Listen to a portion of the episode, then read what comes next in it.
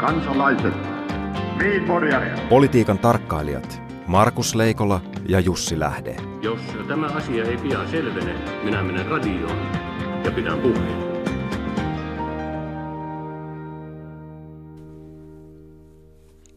Terve Markus. Zdravstvit Jussi. Kumpi onkaan tänään, tänä aamuna korkeammalla, SDPn kannatus vai Pakkanen? Pakkanenhan laskee, kun se on kova ja, ja tota, SDPllä on sama juttu. Kun SDPn kannatus laskee, niin puolue kovenee ja kun se nousee, niin se pehmenee. Hetkinen, hetkinen. Kuinka käy sitten muille puolueille, kun niiden käyrät ja käppyrät laskevat? Oi, tähän on meteorologialla aivan ihana termi. Vaihtelevaa ja epävakaista. niin. Niin, se on, se on tuota, la, äänestäjä mobile. Äänestäjät liikkuvat ja liikkuvat entistä enemmän. Tämän aamun Helsingin Sanomat tietää nimittäin kertoa, että SDP-kannatus 22,8 prosenttia. Kaulaa on syntynyt keskustaan, joka on pudonnut alle maagisen 19,7 rajan. Tosin jokainen, joka on tilastotieteen peruskurssin suorittanut, niin tietää, että se on siellä 20 hujakoilla joka tapauksessa. Aivan samoin kuin perussuomalaiset on pudonnut 10 prosentin hujakoille 9,6. Ja, ja, ja tuota, tässä on nyt entistä selvempää se, että tällä koalitiolla ei millään syntyisi hallitusta, ei edes lähellekään, jos vaalit olisivat nyt toisin kuin silloin, kun vaalit olivat alle vuosi sitten. Muutos on kuitenkin Suomen historiassa, niin kuin jossa on epäsuosittuja hallituksia ollut aina, luultavasti kaikki hallitukset, mutta tota, on tämä nyt melkoisen historiallisen iso lasku näin varhain hallituksen taipale. Niin onko tässä kyse siitä, että tämä, tässä, tämä aika on vaan sellaista, että nämä muutokset tulevat nopeammin? Ei, ei pelkästään sitä. Siis varmasti niin kuin äänestäjien liikkuvuus on, vaan, vaan minusta tässä on kyse aika paljon siitä, että perussuomalaisiin kanavoitui monen vuoden ajan, siis pitemmän ajan kuluessa, kaiken näköistä epätyytyväisyyttä. Siellä oli siis, se lähti liikkeelle vaalirahakohusta ja vanhoista puolueista, joita termiä ei huom Timo Soini ole käyttänyt kertaakaan tässä muistaakseni viimeisen vuoden aikana enää.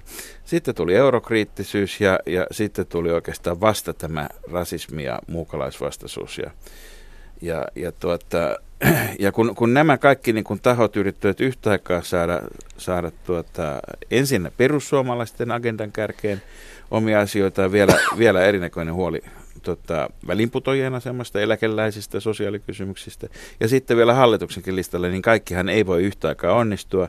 Ja niin kuin populistipuolueilla aina, niin pettymys on suuri. Ja se, minne se pettymys kanavoituu sitten sen jälkeen, niin, tota, niin se on mielenkiintoista, koska SDP oli kuitenkin melkoisen takkiinsa ja turkkiinsa ja siipeensä saanut vielä vuosi sitten. Ja, ja jos katsoo näitä Antti Rinteen esityksiä, joista nyt viimeisin oli se, että työmarkkinakonkarit kehiin, siis täsmälleen samaan aikaan, kun kuitenkin EK on suostunut lähtemään viidennen kerran yhteiskuntasopimuskeskusteluihin, niin ei sitä nyt hyvällä tahdollakaan voi ihan kokonaan SDPn ansiosta. Mua häiritsee, Markus, näissä luvuissa se, että nämä kannatusluvuthan eivät ole totta, koska siis eihän suomalaisilla puolueilla ole yhteenlaskettuna 100 prosentin kannatusta. Niillä on yhteenlaskettuna vähän reilun 60 prosentin kannatus.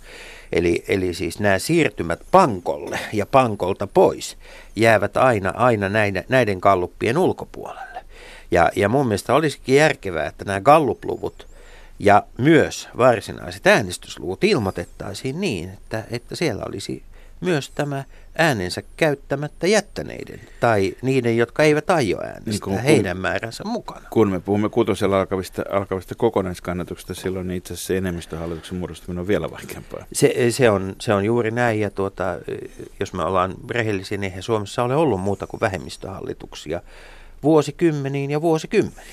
Mutta kuitenkin se, kenellä on eduskuntaenemmistö ratkaisee valtio perustuslain mukaan, niin tota ratkaisee sen, ketkä lakeja säätää ja budjetista Totta päättää. kai, mutta mä olen myös sitä ja... mieltä, että eduskuntaan pitäisi valita vain se määrä kansanedustajia, jonka, jonka tuota äänestysaktiivisuus sinne päästää sisään. Mutta se on, se on toinen tarina. Mennään, jatketaan tossa, siitä joku toinen kerta. Tuossa sulla on pointti. Mä vielä nostan yhden asian näistä kallupeista esiin. Tässähän tämä varmuus, että mitä puoluetta äänestää, eli mm. toisin sanoen se pankolle siirtymä myöskin, siirtymisherkkyys on hyvin erilainen. Ja mielenkiintoista on se, että nyt kun vihreät on paitsi säilyttäneet siis vaaleista asti kaulan vasemmistoon ja, ja näyttäisi siltä, että että meillä on nyt niin kuin pulttautumassa kolmen suurin lisäksi kolme keskisuurta, niin myöskin vihreissä tämä, tämä äänestysvarmuus on kaikista suuri, mikä on mielenkiintoisinta. Kun kuitenkin perussuomalaisten yksi keskeinen taktiikka oli asemoida, että ikään kuin poliittista kenttää vihreät perussuomalaiset väliseksi ulottuvuudeksi, niin toisessa päässä vuoto on iso ja toisessa päässä se, se tuntuu se, että tätä, se takiaisuus nyt tarkoittaakin tässä tapauksessa niin kuin takertumista puolueen kannatukseen. Mm. Mutta ennen kesää nähdään se, että kuinka takertunut Iso-Britannia on Euroopan unioniin. Pääministeri niin. Cameron nyt, on, pohtii... nyt, nyt on se hetki, josta on puhuttu tässä pitkään, että, mm. mutta on, onko tämä hyvä hetki vai huono hetki? No tämä onkin sitten hyvin mielenkiintoista, että onko sellaista hyvää tai huonoa hetkeä ja mikä sitten vaikuttaa. Ja tällä hetkellä siis hurjimmat brittiläiset analyytikot ovat sitä mieltä, että, että tätä ei voi millään, missään vaiheessa tällaisella valioliikakaudella järjestää tätä tätä tuota, kansanäänestystä, koska valioliigan huippujoukkueiden kannattajat on kaikki tällä hetkellä tyytymättömiä, koska kärjessä, valioliigan kärjessä on paljon pieniä yllättäjäjoukkueita. Ja, ja, ja jopa tällaisia asioita siellä nyt pohdiskellaan, kun kalenteria lehteillä. Mutta eikö toisaalta siis se, että Eurooppa on niin kuin kaauksessa, Itävalta ilmoittaa väliaikaisesti irtoavansa Schengenistä ja rajatarkastuksia panna. Eikö tämä tarkoita samaa kuin, että, että, että sen sijaan, että neuvoteltaisiin siitä, minkä verran Englanti voi etääntyä muusta Euroopasta, niin tosiasiassa muu Eurooppa alkaa käyttäytyä kuten Englanti. Niin, tämä on, sulla on Markus tässä kyllä pointti. Tämä välimatka, niin kan- kanali lyhenee, mutta omituisemmasta päästä. Joo, siis ehkä, ehkä Iso-Britannia on pysynyt paikallaan. Iso-Britannian tapana on ollut pysytellä paikallaan mm. yleensä ja, Kyllä. yleensä ja, ja tuota, seurata, mitä muu maailma tekee sitten samaan aikaan. Joo, mutta se on ihan selvää, että, että tota Cameronin päätöksellä – mutta vaikut, siis oikeasti vaikuttaako tämä Euroopan turbulenssi, siis kumpaan suuntaan se vaikuttaa, että Eurooppa on liian hullu paikka, liian hullu vuosi, että siinä voi pysytellä mukana, vaan päinvastoin, että, että tota, tota, tässä on tämmöiset niin kuin Jolly ja Meri karkelot käynnissä, käynnissä tota, jotka sopii meillekin hyvin. Tässä on se mahdollisuus, että Iso-Britannia yhdistää hetkellisesti aika hajallaan olevan unionin pohtimaan, että Halutaanko brittejä pitää mukana ja jos, niin millä ehdoilla? Kuulostaa siltä, että yksi varma voittaja tässä, eli kansainväliset vedonlyöntitoimistot, joista monet sijaitsevat Britanniassa. Juuri näin.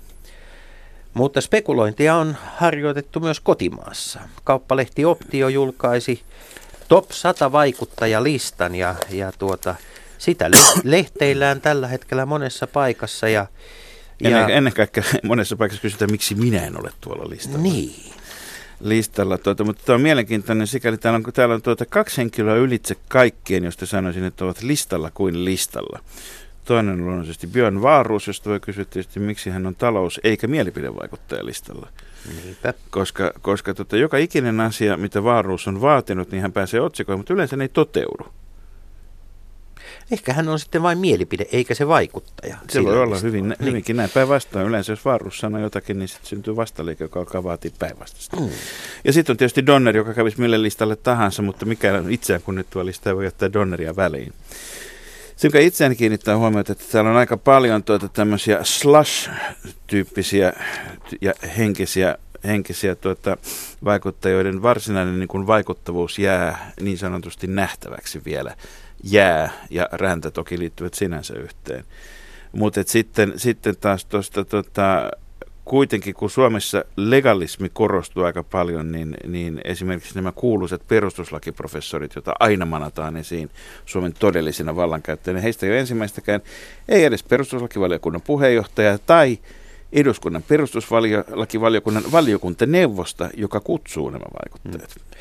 Toinen asia on se, että virkamiehiä Suomi, jonka pitäisi olla niin kuin byrokrat, eh, demokratian sijasta byrokratia ja, ja tuota, virkamiehille, joilla kuulemma on se kaikki valta, niin he ovat kätkeneet sen vallan niin hienosti, että heidän kasvojaan ei tuolta sata sadan vaikuttajan listalta juurikaan Siellä on yksi kansliapäällikkö, yksi muu virkamies, mutta esimerkiksi se anonyymi valtiovarainministeriön virkamies, joka ajaa hallintarekisteriä, osake, osakkeiden hallintarekisteriä, jo kolmelle eri hallitukselle saanut käännettyä niiden pään. Tosin tämä viimeinen käänsi päänsä toiseenkin kertaan, ellei käännä vielä kolmanteen ja neljänteen, niin, niin tota, se virkamies, niin, niin sitä ei koskaan näy näissä listoissa, että kuka hän on, joka uhmaa useita hallituksia menestyksellisesti peräkkäin. Ja luultavasti 2019 hallitusneuvottelun jälkeen jälleen näemme hallintarekisterin nousevan esiin jonkun toimesta. Mutta on toinenkin ammattikunta, joka loistaa poissaololla.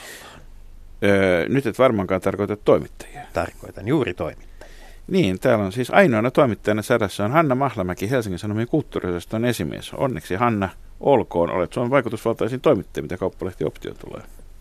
Mutta tuota, Mutta onko näin, että media on siis menettänyt asemansa ja medialla itsellään on silmässä malka ö, kärpä, kärpänen, joka ei ole härkänen, vai, vai onko tässä nyt toimittajat tehneet pahan virheen luotellessaan toimittajat pois vaikuttajien joukosta? ei kyllä, totuus on Markus se, että meillä on portti, portilla on vartija, mutta kun muurit portin molemmin puolin ovat kaatuneet, niin maailma näyttää hieman hassulta. No kyllä siellä sitten pitäisi olla edes Googlen Suomen maajohtaja, jos ei ketään muita. Sulla on Markus pointti. Radio Yhdessä. Leikola ja Lähde.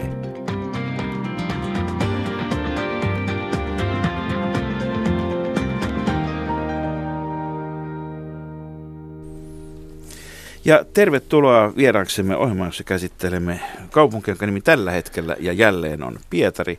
Tässä ihan suhteellisen lähellä Pasilaa muutaman tunnin päässä. Toimittaja Polina Kopilova Kiitos, kiitos ja hyvää aamupäivää mun puolesta. ja äh, Helsingin Pietarin pääkonsulaatin lehdistökonsuli Susanna Niinivaara. Kiitos kutsusta. Ja lehdistökonsuli on hieno titteli. Tuota, kuinka paljon lehdistökonsuleita Suomella on maailmalla? No näitä konsuleitahan on ainoastaan ää, pääkonsulaateissa. Et sitten suurlähetystöissä tätä samaa työtä tekevät ovat hienolla tittelillä neuvos.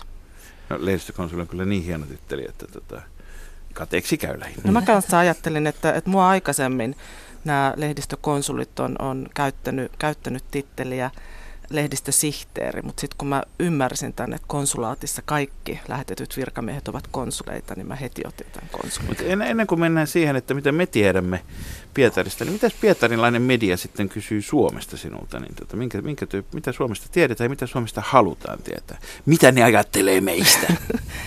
No Pietarissa on kova kysyntä Suomelle ja se tietysti johtuu tästä läheisyydestä. Monet pietarilaiset on käynyt Suomessa.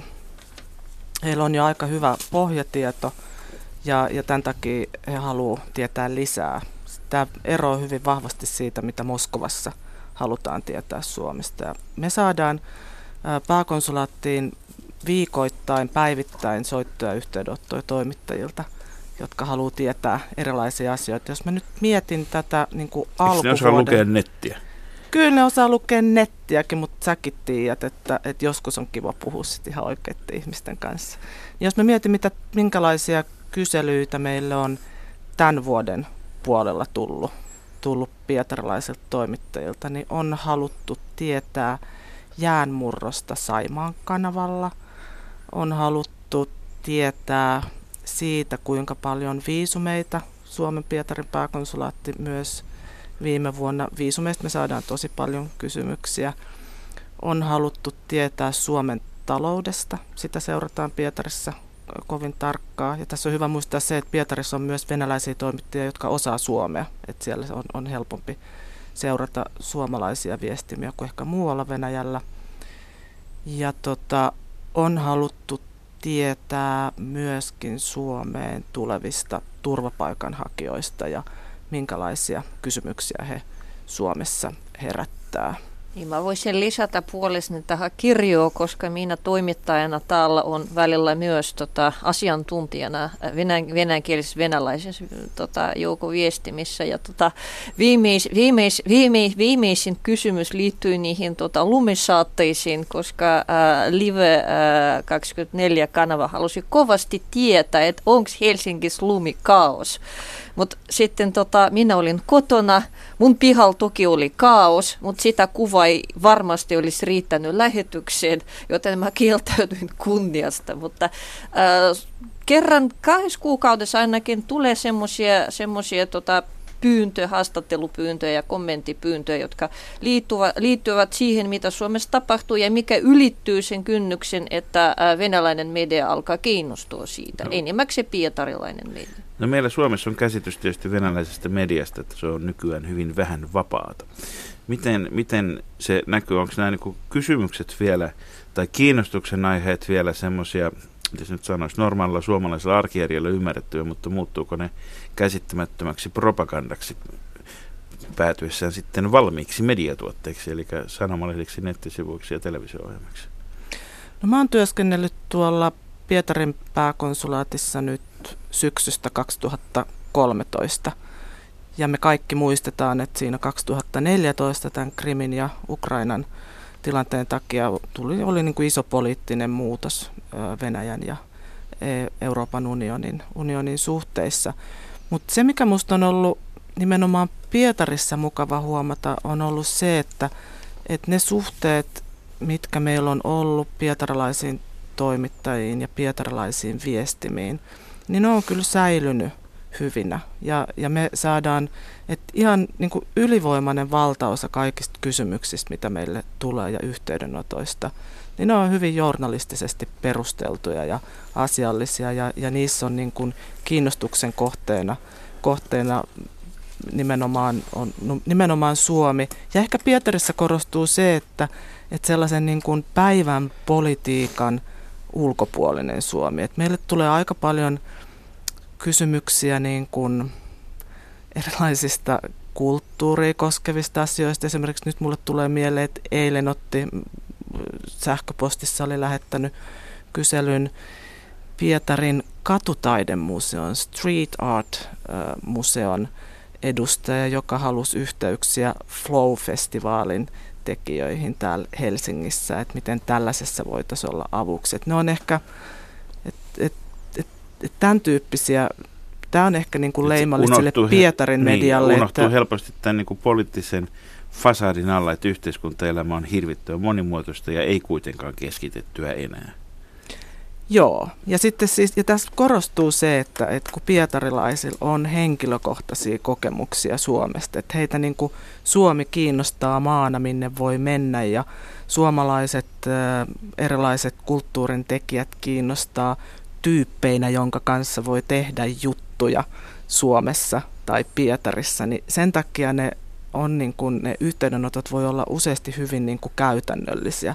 Tällainen me... flow, flow niin kuin kontaktien haku on aika, aika kaukana niin kuin viisivuotisesta kulttuurivaihtopöytäkirjoista. Nimenomaan, joo. Ja sitten yksi, mistä me saadaan paljon kyselyitä, mikä on on jotenkin viehättävää, että oletteko ajatelleet, että Helsinki on pyöräilykaupunkina edelläkävijä Euroopassa?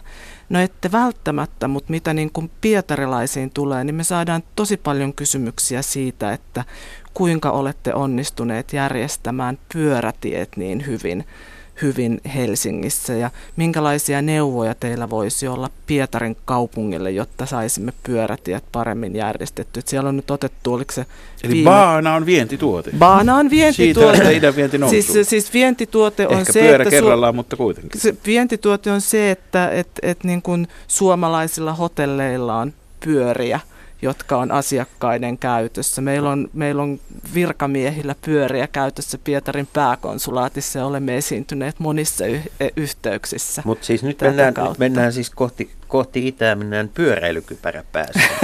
Mutta tota, tässä mainittiin nyt tämmöinen tämmöinen tuota, käsite kuin pietarilainen media. Joo. Kuinka laaja, siis Pietari sinällään viiden miljoonan asukkaan kaupunki, sitten siinä on aluetta ympärillä. kuinka laajan alueen venäläisiä tämä Pietarin media tai Pietarin alueen media tavoittaa. Ja sitten onks, on, kuinka vahva taas sitten tämmöinen niin kuin kansallinen media on Pietarin alueella? No kyllä totta kai valtakunnallisia kanavia katsotaan ihan... No, Pietari, siis viides, Pietarin viides kanava, te, televisiokanava on valtakunnallinen, että se tavoittaa varmaan aika kattavasti, kattavasti tota Venäjän yleisöä. Pietari on niin kuin Venäjän tohloppi siis. Sillä lailla. Tässä mielessä. Ja sitten mä luulen, että se äh, Fontanka-media, joka äh, hallitsee aika monenlaisia media osa, osahankkeita, että ni, niitä siis on liuta näitä erilaisia, erilaisia tota, äh, lehtejä ja nettiportaaleja. Äh, ne on muist, äh, muistaakseni Venäjän joku viides tai seitsemäs siteratuin media, eli siis äh, heidän, heidän lainauksia käytetään ja linkitään tosi paljon, vaikka se, sen median maine on sellaista, että se on maltillis, maltillisesti oppositio oppositio, oppositiomedia. Et siinä mielessä, siis Pietari on näkyvissä mun mielestä mun mielestä venäläisellä, venäläisellä mediakentällä suht hyvin suuri. Mä varastin sulta puhe, puhe, puheenvuoron, sitten siellä on se oma tällainen niin kuin kansankanava, se uh, Life News, Life News 24, joka on ehkä hivasen raflaavampi kuin, kuin muut mediat, mutta Mä oon tota, journa, journalistisen koulutuksen saaneena pietarilaisena kyllä voisin sanoa, että journalistinen koulutus on ollut aina Pietarissa ihan hyvällä tasolla. Ja Pietarihan on se paikka, jossa perestroikan aikana tehtiin semmoisia etevimpiä esimerkiksi TV-ohjelmia ja TV-projekteja, että perusta on suhteellisen vankka ja sanoisin, että suhteellisen moninainen vielä. Piet- Pietari on aina ollut, ollut tietysti alun perin perustettukin ikkunaksi länteen nimenomaan. Ja, ja vähän, vähän samalla lailla kuin New Yorkista usein ajattelen sitä, että se tosiasiassa henkisesti sijaitsee tuossa Atlantin puolivälissä, että että et ei ole ihan kokonaan Amerikkaa, niin Pietarikin on vähän niin, että se ei ole ihan 100 prosenttia Venäjää joka suhteessa. Joo, tämän, näin kuulee usein sanottavan, mutta sitten kannattaa muistaa, että se on kuitenkin viiden miljoonan ää, pietarilaisen koti, että et, et se on aika iso porukka, porukka että, oli, oli, että määritellään me se, se sitten aidoksi venäjäksi vai ei. Et mä muistan, kun mä asuin Moskovassa, ja sitten silloin mä kuulin kauhean usein sen, että niin, niin mutta et sä siellä Moskovassa niin kun tiedä siitä, mitä oikeasti Venäjällä ajatellaan. Ja sitten mua se aina vähän hymyilytti, että eikö sillä sitten ole väliä, mitä 12 miljoonainen Moskova niin, tekee, joka sattuu olemaan myöskin Venäjä Amerikan kanssa, niin tietysti Washington tai New York ja sitten Idahoon punaniskat tai, tai etelävaltioiden valtioiden tuota, erinäköiset plantaasin pitäjät, niin, tota, niin eihän ne nikään ole. Siis niin kuin isoissa maissa aina. Todellisuuksia on Se on näin. Ja, ja, se on ehkä sellainen, että, että välillä... Mitkä on tänä päivänä Pietarin todellisuuden keskeiset tekijät, jotka erottaa, erottaa nimenomaan tämän Pietarin todellisuuden sitten niin Moskovasta kuin, kuin Siperiasta tai, tai tota, tuolta Pohjois-Kaukasuksesta tai muista Venäjän lukuisista eri osista? Ehkä Polina tässä syntyperäisenä pietarilaisena voisi aloittaa. Mun on ihan pakko kertoa yhden havainnon, joka on tosiaan vähän vuosien takaa jo, mutta pitää edelleen paikansa. Että Pietari on toppatakkien kaupunki. Ja se selvisi niin, että mä menin kerran Moskovaan opiskelemaan. Silloin se oli vielä mahdollista, ei sisältänyt minkälaista tyylillä propagandaa. Mä menin äh, opiskelemaan journalistikurssille, joka oli tarkoitettu, tarkoitettu ulkovenäläisille toimittajille. Ja se oli tosi hyvä kurssi, tosi neutraali sitä ja tätä, mutta mä tulin Moskovan toppatakissa koska mulla on tapana ja pi- koko Pietari on niinku kans niinku toppatakkikaupunki. Moskova on ehdottomasti äh, turkkistakkikaupunki. Ja se ero oli tosi pistävä, koska mulla oli semmoiset kengät ilman korkoja, mulla oli toppatakki, mulla oli joku pieni mös, ny, ny, ny, nyssyhattu ja jotakin sellaista. Mä olin ihan erinäköinen. Mä olin ulkomaalaisen näköinen siinä Moskovassa. Eli siinä mielessä voi arvioida sitä vaikutusta, mitä esimerkiksi Suomi tekee Pietariin. Et, et kun kävelet ihan siinä kaupungissa, etenkin tota ennen, ennen uutta vuotta, niin ikkunassa sun toisessa näkyy joulutahti. Ja on ihan ilmiselvä, mistä ne joulutähdet ovat tulleet. Et ne on ostettu täältä, ne on mukavia koristeita. Mun vanhempien kotoa löytyy yksi myös. Se oli Vanhempasi asuvat Pietarissa Joo, ne, ne asuvat Pietarissa. Eli tota, mä voisin kyllä sanoa, koska mä oon välitilassa itse asuessani täällä ja ää, käydessäni Pietarissa, että Sanotaan, kun pietarilaisia on käynyt valtavasti Suomessa, niin koko Pietari on tavallaan sellaisessa kulttuurillisessa, ar- arkikulttuurillisessa välitilassa – sitä näin niin Suomesta nähden, että siellä tosiaan äh, katsotaan Suomen perä aika paljon just niin noissa arkikäytännössä.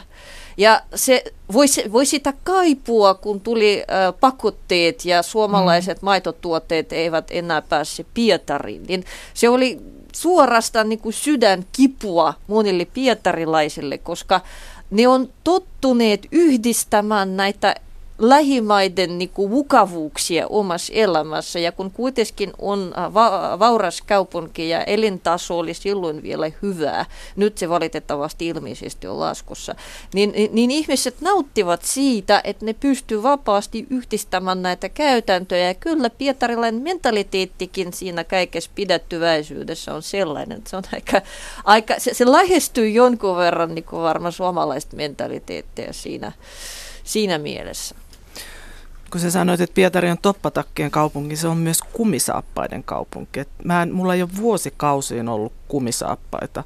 Ja Moskovassa mulla ei olisi tullut koskaan mieleeni mennä kumisaappaat jalassa yhtään minnekään. Mutta nyt kun mä asun Pietarissa, mä oon nostanut kumisaappaat ja mä ihan niin kun yleisesti kävelen niillä kaduilla ja pidän vaihtokengät kassissa. Sitten. Jos, jos saa sen verran, ettei tämä nyt ihan, ihan mene sille, että kaikki on yhteen sama, niin kyllä mun täytyy sanoa, että Helsinkiin verrattuna Pietarissa, siis nimenomaan talvella, on yksi ero. Helsinki ei ole minihameiden ja legginsien kaupunki. No nyt on tulossa sellaisiksi kyllä, jos ni, sit nuorisoa katsoo, niin voi hurja, miten ne kestää, kun niillä on leggensit, äh, konversit ja sitten toi äh, nilkkaväli on ihan paljaana ja asteita on 15 miinusta. Täytyy kysyä pietarilaisen Mutta vielä tästä, että miten, miten Pietari eroaa eroa ehkä muusta Venäjästä, niin kyllä se, että, että Pietari on niin, niin lähellä Venäjän rajaa Suomeen, niin tarkoittaa sitä, että Pietari katsoo enemmän Eurooppaan kuin ehkä Vladivostokista, missä sitten katsotaan Aasiaan päin.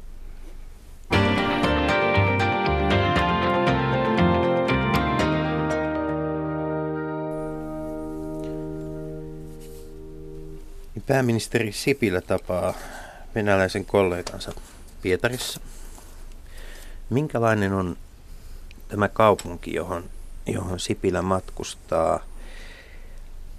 Kuinka itsenäinen Pietari on tänä päivänä suhteessa Moskovaan? Vai onko niin, että entinen kaupungi, apulaiskaupunginjohtaja Vladimir Putin vei päätöksenteon avaimet mukanaan Kremliin? Susanna Niinivaara, minkälainen, minkälainen tuota on, on Pietarin päätöksenteko ilmapiiri?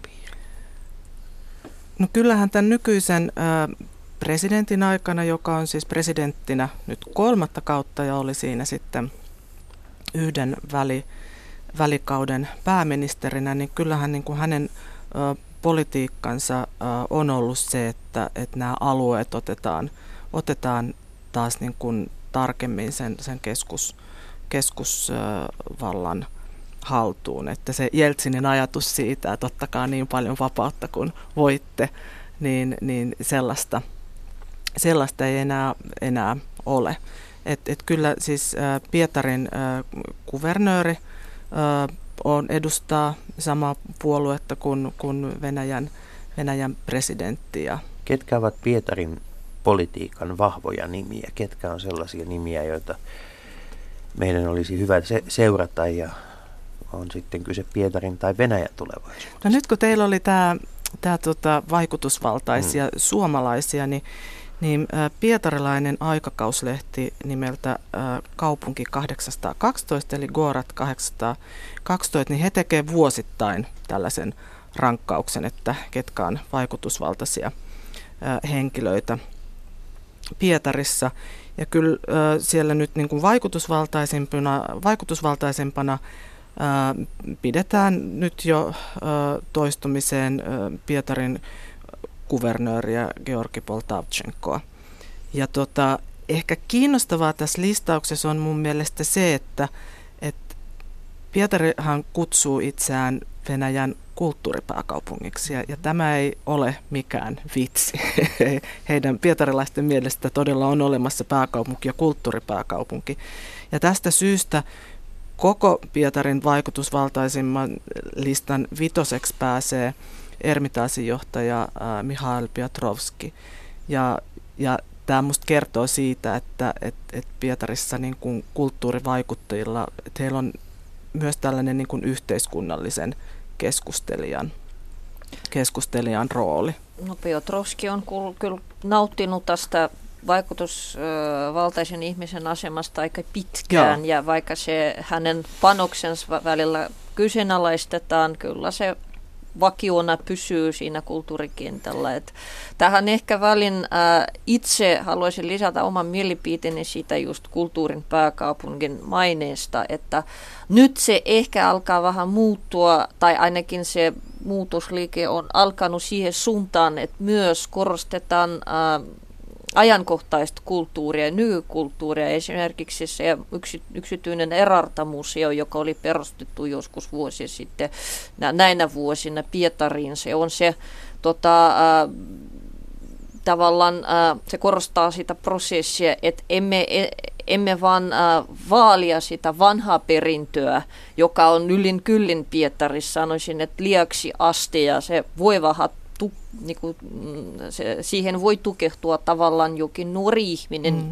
johon ladataan näitä kaikenlaisia ää, kirjallisuusarkkitehtuuria ja muita, muita, muita ilmiöitä, että pitää tietää, pitää kunnioittaa sun muuta. Ainakin minä olen Ol, sellaisen. Olisi kiva joskus istua kahvilassa, jossa joku Nero ei ole kirjoittanut kirjojaan.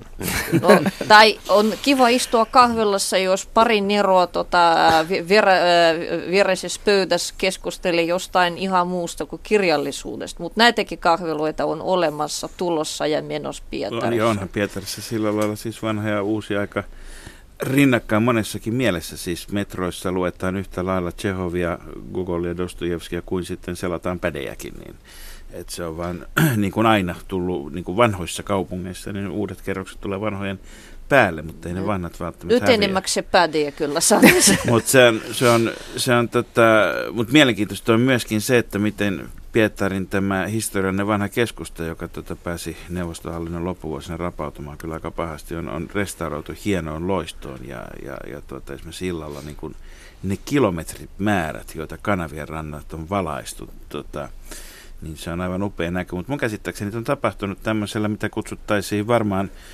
konsulttikellä public-private partnershipiksi, eli, eli miljardöörille myönnetään remontointi, rakennus- ja renoveerausoikeus johonkin hyvään kortteliin, mutta vastapainoksen joutuu sitten kunnostamaan jotakin tämmöistä yhteistä kohdetta. Ainakin muistan, että Nova Landian uuden Hollannin kaupunginosassa oli tämmöisiä järjestelyjä. Eli, eli tota, kun valtiolla ja yhteiskunnalla ei ole rahaa, niin ha, kupataan sitä yksityisiltä, mutta annetaan vastaavasti sitten sitä, mitä kaupungilla on antaa tilalle.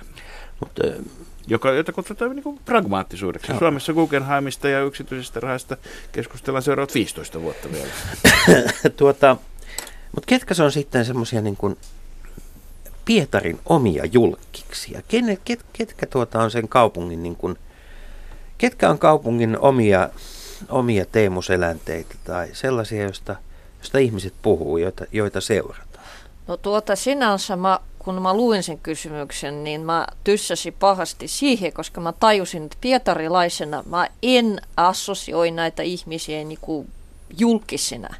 Koska ne on kaupunkilaisia ja ne on tunnettuja, mutta niihin esimerkiksi et, et, etenkin äh, rocklaulajiin, äh, kuten Boris Krebenshikov, niihin säilyy semmoinen hyvin läheinen läheinen suhde, vaikka ei ole tuttuja, vaikka ei ole koskaan törmätty. Mutta ne on tyylillä, niin kuin, kun Boris Krebensikovilla esimerkiksi on lempinimi Bob, se on ollut aina, se on vanha rokkari, niin siis se on meidän Bobimme. Tämä on vähän sama kuin meillä tamperilaisilla on toi Mustajärven Pate, niin ei sekään nyt mikään semmoinen niin kamala julkiso, kun sehän voisi tavallaan kävellä missä tahansa kanunkulmassa vastaan ja sille voisi sanoa moro.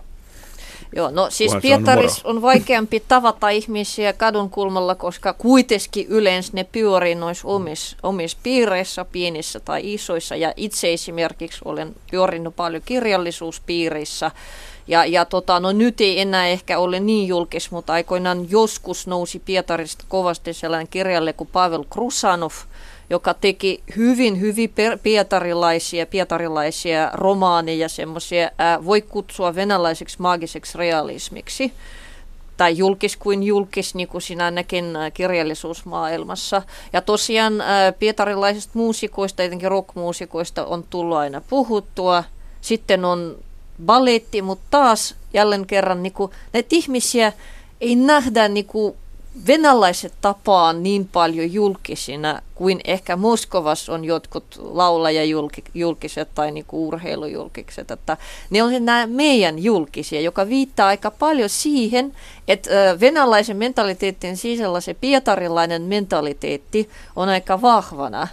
Ja, ja tota, jos vahakat ihan pikkasen katsotaan tota historiaan, niin ää, kautta venäläistä kirjallisuutta voi huomata, että Pietari, vaikka se oli pitkä pääkaupunkina ja koko imperiumin pääkaupunkina, se oli pikkasen keusattu kaupunki. Sitten aina kirjoitettiin, että se on epäinhimillinen, kylmä, kivinen ja siellä ihminen ei viihdy, mutta sitten se alkoi vaan muuttua tota, vallankumouksen jälkeen vähän sellaiseksi, että tosiaan se Pietarin toiseus vähän lämpeni ja pietarilaiset alkoivat nähdä itseä sellaisena yhteisönä, että niissä on tiettyjä, meissä on tiettyjä yhteis, yhteispiirteitä ja pietarilaista mukaan aina tunnistaa, no ei aina, mutta tunnistaa kuitenkin.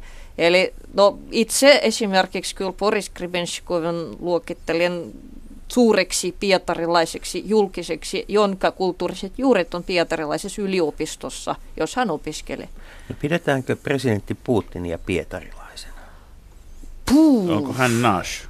Hyvä kysymys. Tämä on, hmm. tämä on, tällainen, katos, tämä on tällainen hahmo, että sanoisin, että hyvin, hyvin ristiriitaisia tunteita herättävä, herättävä tyyppi, mutta äh, voisin kertoa sen, että ilmeisesti mun isä ja Vladimir Putin ovat samasta kaupungin osasta tai ainakin osoitteista päätellen. Ja sekä mun isä että Vladimir Putin tulevat ilmeisesti sellaisesta luokasta jo, jo, äh, ihmisiä, jotka ovat tulleet Pietari duunariksi – joko he ennen vallankumousta, muutama vuosi ennen vallankumousta tai sitten äh, 20-luvuilla. Siirtotyöläisiä. Joo, tavallaan siirtotyöläisiä. Juuri ne, jotka olivat tulossa joskus Helsinkiin ja niistä sitten kiisteltiin, että pilaksi ne he, he, helsinkilaisten niin kuin mentaliteetin ja identiteetin. Niin samalla ne oli semmoisia niin tulokkaita ja ne ahtautuivat niihin pienin asuntoihin ja kommuuniasuntoihin sitten kaupungin silloisilla laidoilla – ja niin kuin siinä mielessä se on vähän toinenlainen Pietari, huligaanien Pietari. Kadun, kadun kasvattaja kommunalkoista. Niin. Tätä, kun puhutaan, puhutaan tuota, Pietarin vaikutusvaltaisimmista, niin se on vähän eri asia sitten kuin vaikutusvaltaisimmat pietarilaiset, jotka sijaitsevat Moskovassa, siis Putinista alkaa, mutta myöskin hän on tuonut hyvin paljon tämmöistä lähipiiriä sinne myöskin. Se presidentinhallinnon johtaja Sergei Ivanov, kuuluu luonnollisesti kavereihin, mutta myöskin sitten nämä ristiinmenot eri organisaatioiden kanssa.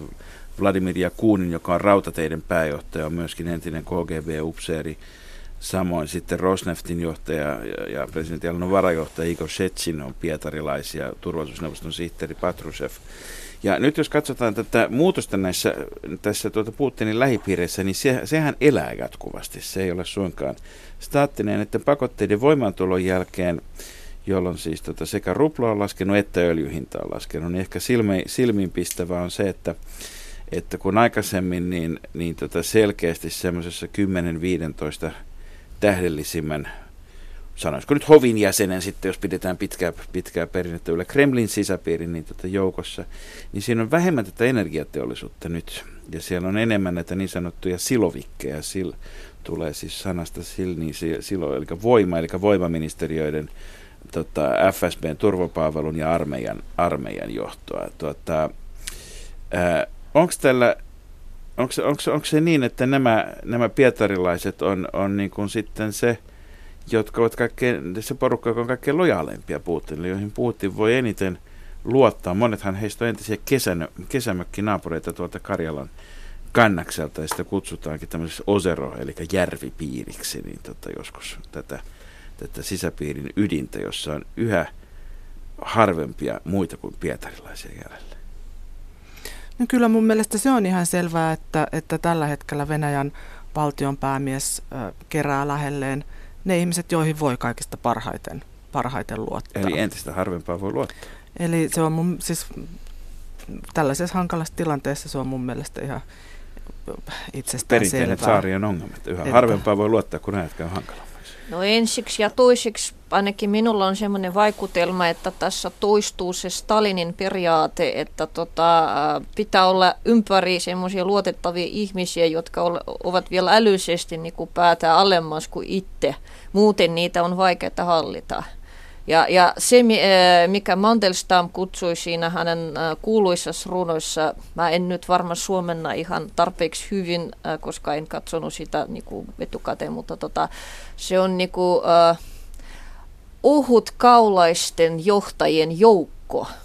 Niin ää, varsin, musta tuntuu, että juuri tällainen niin kuin ympäröi Putinia nyt tällä hetkellä. Että ne on ihmiset, jotka ilman Putinia tuski pärjäävät, ne ovat kuka eikä mikään, mutta niin kuin hän on tavallaan toisaalta heidän takuumies ja toisaalta heidän panttivankensa. Että näyttää hyvin, hyvin siltä, koska on, on, on tullut, tultu tilanteeseen, kun ulospääsyjä ei ole hirveästi enää tarjolla mun mielestä.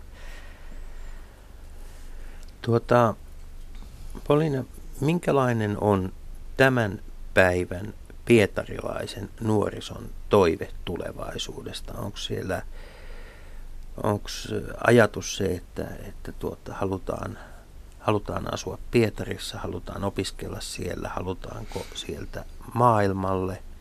Minkälainen, minkälainen nuoriso tällä hetkellä Pietaria, Pietarin kaduilla ja klubeilla ja kahviloissa? Hyvin erilaista. Siis kirjo on valtava ja tota, toiveet ovat vastaavasti erilaisia. Ää, mä just tota, tein yhden pienen hankkeen syksyn aikana ja ää, haastattelin ää, nuoria ää, siinä niin kuin mielessä, että miten ne haluavat jatkaa opiskelua ja päädyin siihen, että on suurta kiinnostusta kokeilla opiskelua ulkomailla, mutta puhetta siitä, että mä haluan muuttaa, ei ollut, mutta ei myöskään ollut minkälaisia semmoisia poliittisia vivahteita, että tavallisia nuoria, jotka opiskelevat mielenkiinnossa mukaan erilaisia, erilaisia ammatteja.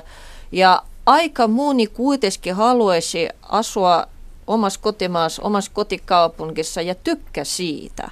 Lisäksi Pietari alkoi nousta Moskovassa myös sellaisena hienona downshiftin kohteena.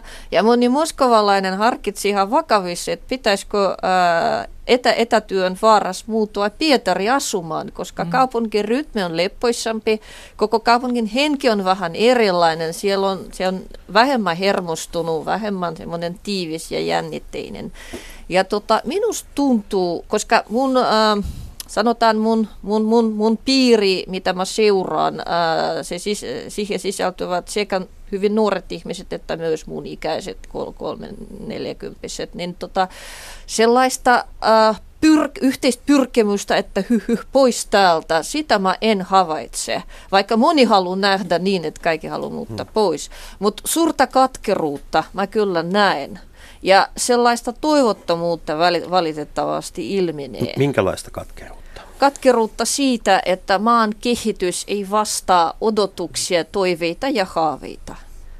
Kyllä, haaveilla siitä, että Pietarista tulisi pyöräkaupunki ja pyörän suosio kasvaa. Haaveilla siitä, että äh, suhteessa seksuaalisiin vähemmistöihin asenne muuttuisi. Haaveilla siitä, että voisi vapaasti ilmaista mieltä, tehdä kiintoissa työtä, ansaita sillä sopivasti rahat, matkustella ja myös nauttia arkielämästä. Tavalliset ihmisten toiveet. Puhutaan matkustamisesta, niin, tota, niin, niin yksi asia, mikä on valtavasti tietysti muuttanut paradoksaalisesti sinänsä, niin tota, on, on Allegron tulo joitakin vuosia sitten, jota kautta se on todellakin Todellakin Pietari voi mennä edelleen viisuminpakko, mutta muuten aika lailla improvisoiden, että, että sen kun, sen kun niin kuin, tota, ottaa ja nousee junaan ja menee jo parissa tunnissa toiselle puolelle. Samoin nämä nämä, nämä tuota minibussit kuljettaa vieläkin halvemmalla ja menee kun vaan tietää mistä ja milloin ne lähtee. Niin, niin tota, mutta tätä yhteyttä on. Mutta sitten se paradoksi on siinä, että massaturismi, joka meillä oli usein vodkaturismia, mutta muutakin 70-luvulla Leningradin ja 80-luvullakin vielä, vielä ja tota, niin, niin sitä ei tällä hetkellä ole. Ja tiedän, että monet ihmiset, jotka eivät Venäjää tunne niin hyvin, niin miettivät, että, että, että voiko nimenomaan, että voiko sinne diktatuuriin ja pimeään valtakuntaan mennä. Ja samaan aikaan kuitenkin Pietari on aika monimuotoinen kaupunki, ja niin kuin tässäkin tulee ilmi, niin kaikki eivät suinkaan seiso Putinin, Putinin tukena. Kysytään nyt ihan suoraan, niin, että onko, onko Pietarin matkustaminen, onko se Putinin tukemista, vai voiko sitä tehdä sitten todellakin ihan hyvillä mieli? No mä en ehkä yhdistäisi niin kuin matkustamista ylipäänsä minkään maan politiikan tai valtion päämiehen tukemiseen. En mä myöskään ajattele, että Suomeen matkustaminen on Suomen hallituksen tukemista. Et me saatiin ö, jonkun verran soittoja pääkonsulaattiin, ollaan saatu vuodesta 2014 lähtien just tällaisia, että onko sinne turvallista tulla ja, ja, ja näin, ja, ja, ja kyllä on. Ja mä niin toivotan kaikki tervetulleeksi Pietariin. Ja mä luulen, että se toi Allegro-junayhteys on kyllä sellainen, että et, et historian kirjoituksessa joskus muutama vuosikymmenen kuluttua vasta tullaan huomaamaan, miten paljon se on madaltanut sit kuitenkin, kuitenkin sitä kynnystä matkustaa meidän maitten, maitten välillä. Ja mä oon samaa mieltä siitä, että, että siis se sellainen äh, vodkaturismin kaltainen niin kuin massaturismi, niin sitä ei nyt sitten enää ole. Mutta toisaalta nyt sitten tämä niin kuin jouheva junayhteys tuo sitten niin kuin kauhean niin kuin erilaisen suhteen siihen rajan ylittämiseen. Et mulla oli puolitoista vuotta sitten hauska kokemus viedä kolme suomalaista teinityttöä Pietariin heistä niin kun, yksi oli ollut Venäjällä aikaisemmin. Ja, sen verran, sen verran anteeksi keskeytän, että Polina joutuu lähtemään. Kiitämme tässä vaiheessa. Kiitoksia. Ja Ki- kiitän Kiitos. vastaavasti. Voisin ihan loputtomia keskustella noista aiheista. Ja, ja jatkamme Susannan kanssa vielä hetken. Joo. Joo. Niin ja sitten me oltiin, istuttiin Allegroon ja, ja, ja nämä, voitte kuvitella kolme teinityttöä, kun ne pääsee niin kuin yhdessä reissuun, niin nehän höpöttää koko aika. Ja sitten mä jossain vaiheessa tajuin, että ne höpöttää, höpöttää, höpöttää. Sitten mä aina sanon, kun tulee joku, jolle pitää näyttää jotain asiakirjaa, että näyttäkää nyt niitä passeja. Ja ne näyttää. Ja sitten mun loppujen lopuksi pitää niin kuin pysäyttää heidän puheensa ja sanoa, että nyt me olemme menossa rajan yli. Ja nyt kattokaa Viipuri, että se on tässä. Ja sitten on silleen, joo joo, ja jatkaa sitä juttua. Mm. Ja tämä on niin kuin se heidän kokemus rajan ylityksestä Suomesta – Venäjälle, kun ehkä sitten taas meidän on, sukupolven on, ihmisillä se ensimmäinen Näin aikana, jolloin Schengen natisee, niin se on lähempänä Schengeniä kuin koskaan, ää, en sano kuin koskaan aikaisemmin, vaan kuin koskaan 90 vuoteen. Ja sitten taas toisaalta, jos mietitään niin kuin pietarilaisia, jotka tulee Suomeen, että et, et, et mekinhän ollaan Suomen Pietarin pääkonsulaatti myöntää hyvin pitkäaikaisia monikerta viisumeita. Et, et, et, et sit, Kausikortteja. Kun, se on, kun sulla on se viisumi siinä vuoden kahden vuoden viisumipassissa, niin sitä ei tarvitse enää ajatella. Et mä muistan, mä olin kerran tulossa, tulossa Pietarista perjantai-iltana Suomeen ja juna oli jo melkein lähdössä ja sitten niin viime tingassa mä istun jo junassa mun viereen, viereen istahtaa hengästyneen nuori pietarilainen nainen ja sitten se ottaa, juna lähtee liikkeelle, hän ottaa puhelimen ja puhuu siinä sitten venäjäksi ystävälle, että joo joo joo mä ehinkin tähän junaan, että juu juu mä oon nyt tulossa, mä oon nyt tulossa, että tosi hyvä säkä ehdin. Ja tämä, että kysymys on ollut vain siitä, että ehtiikö junaan, ei, ei, siitä, ei niin kuin pitkästä matkavalmistelusta tai, tai niin, näin. ja voi, siis kaupungista toiseen voi käydä päiväseltä, että lähtee aamulla ja tulee illalla ja niin kuin, niin kuin, niin kuin menisi Tampereelle tai Turkuun. Niin, Viime... paitsi, paitsi, että Allegro, paitsi, että Allegro on huomattavasti varmempi kuin niin, nämä maan siis sisäiset junayhteydet. Allegro, Allegro, kuulkaa tuota, hyvät kuulijat, niin, niin silloin sellainenkin yllättävä epiteetti, että se on, se on Suomen luotettavin luotijuna. Me tuotiin viime, viime keväänä Lahti-sinfonia.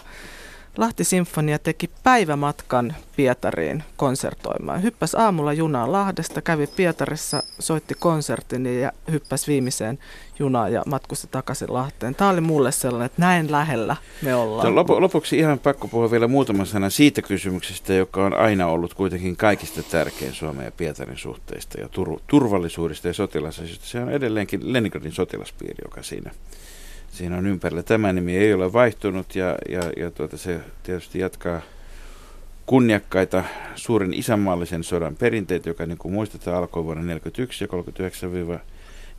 39-40 oli sitten vain joitakin tapahtumia.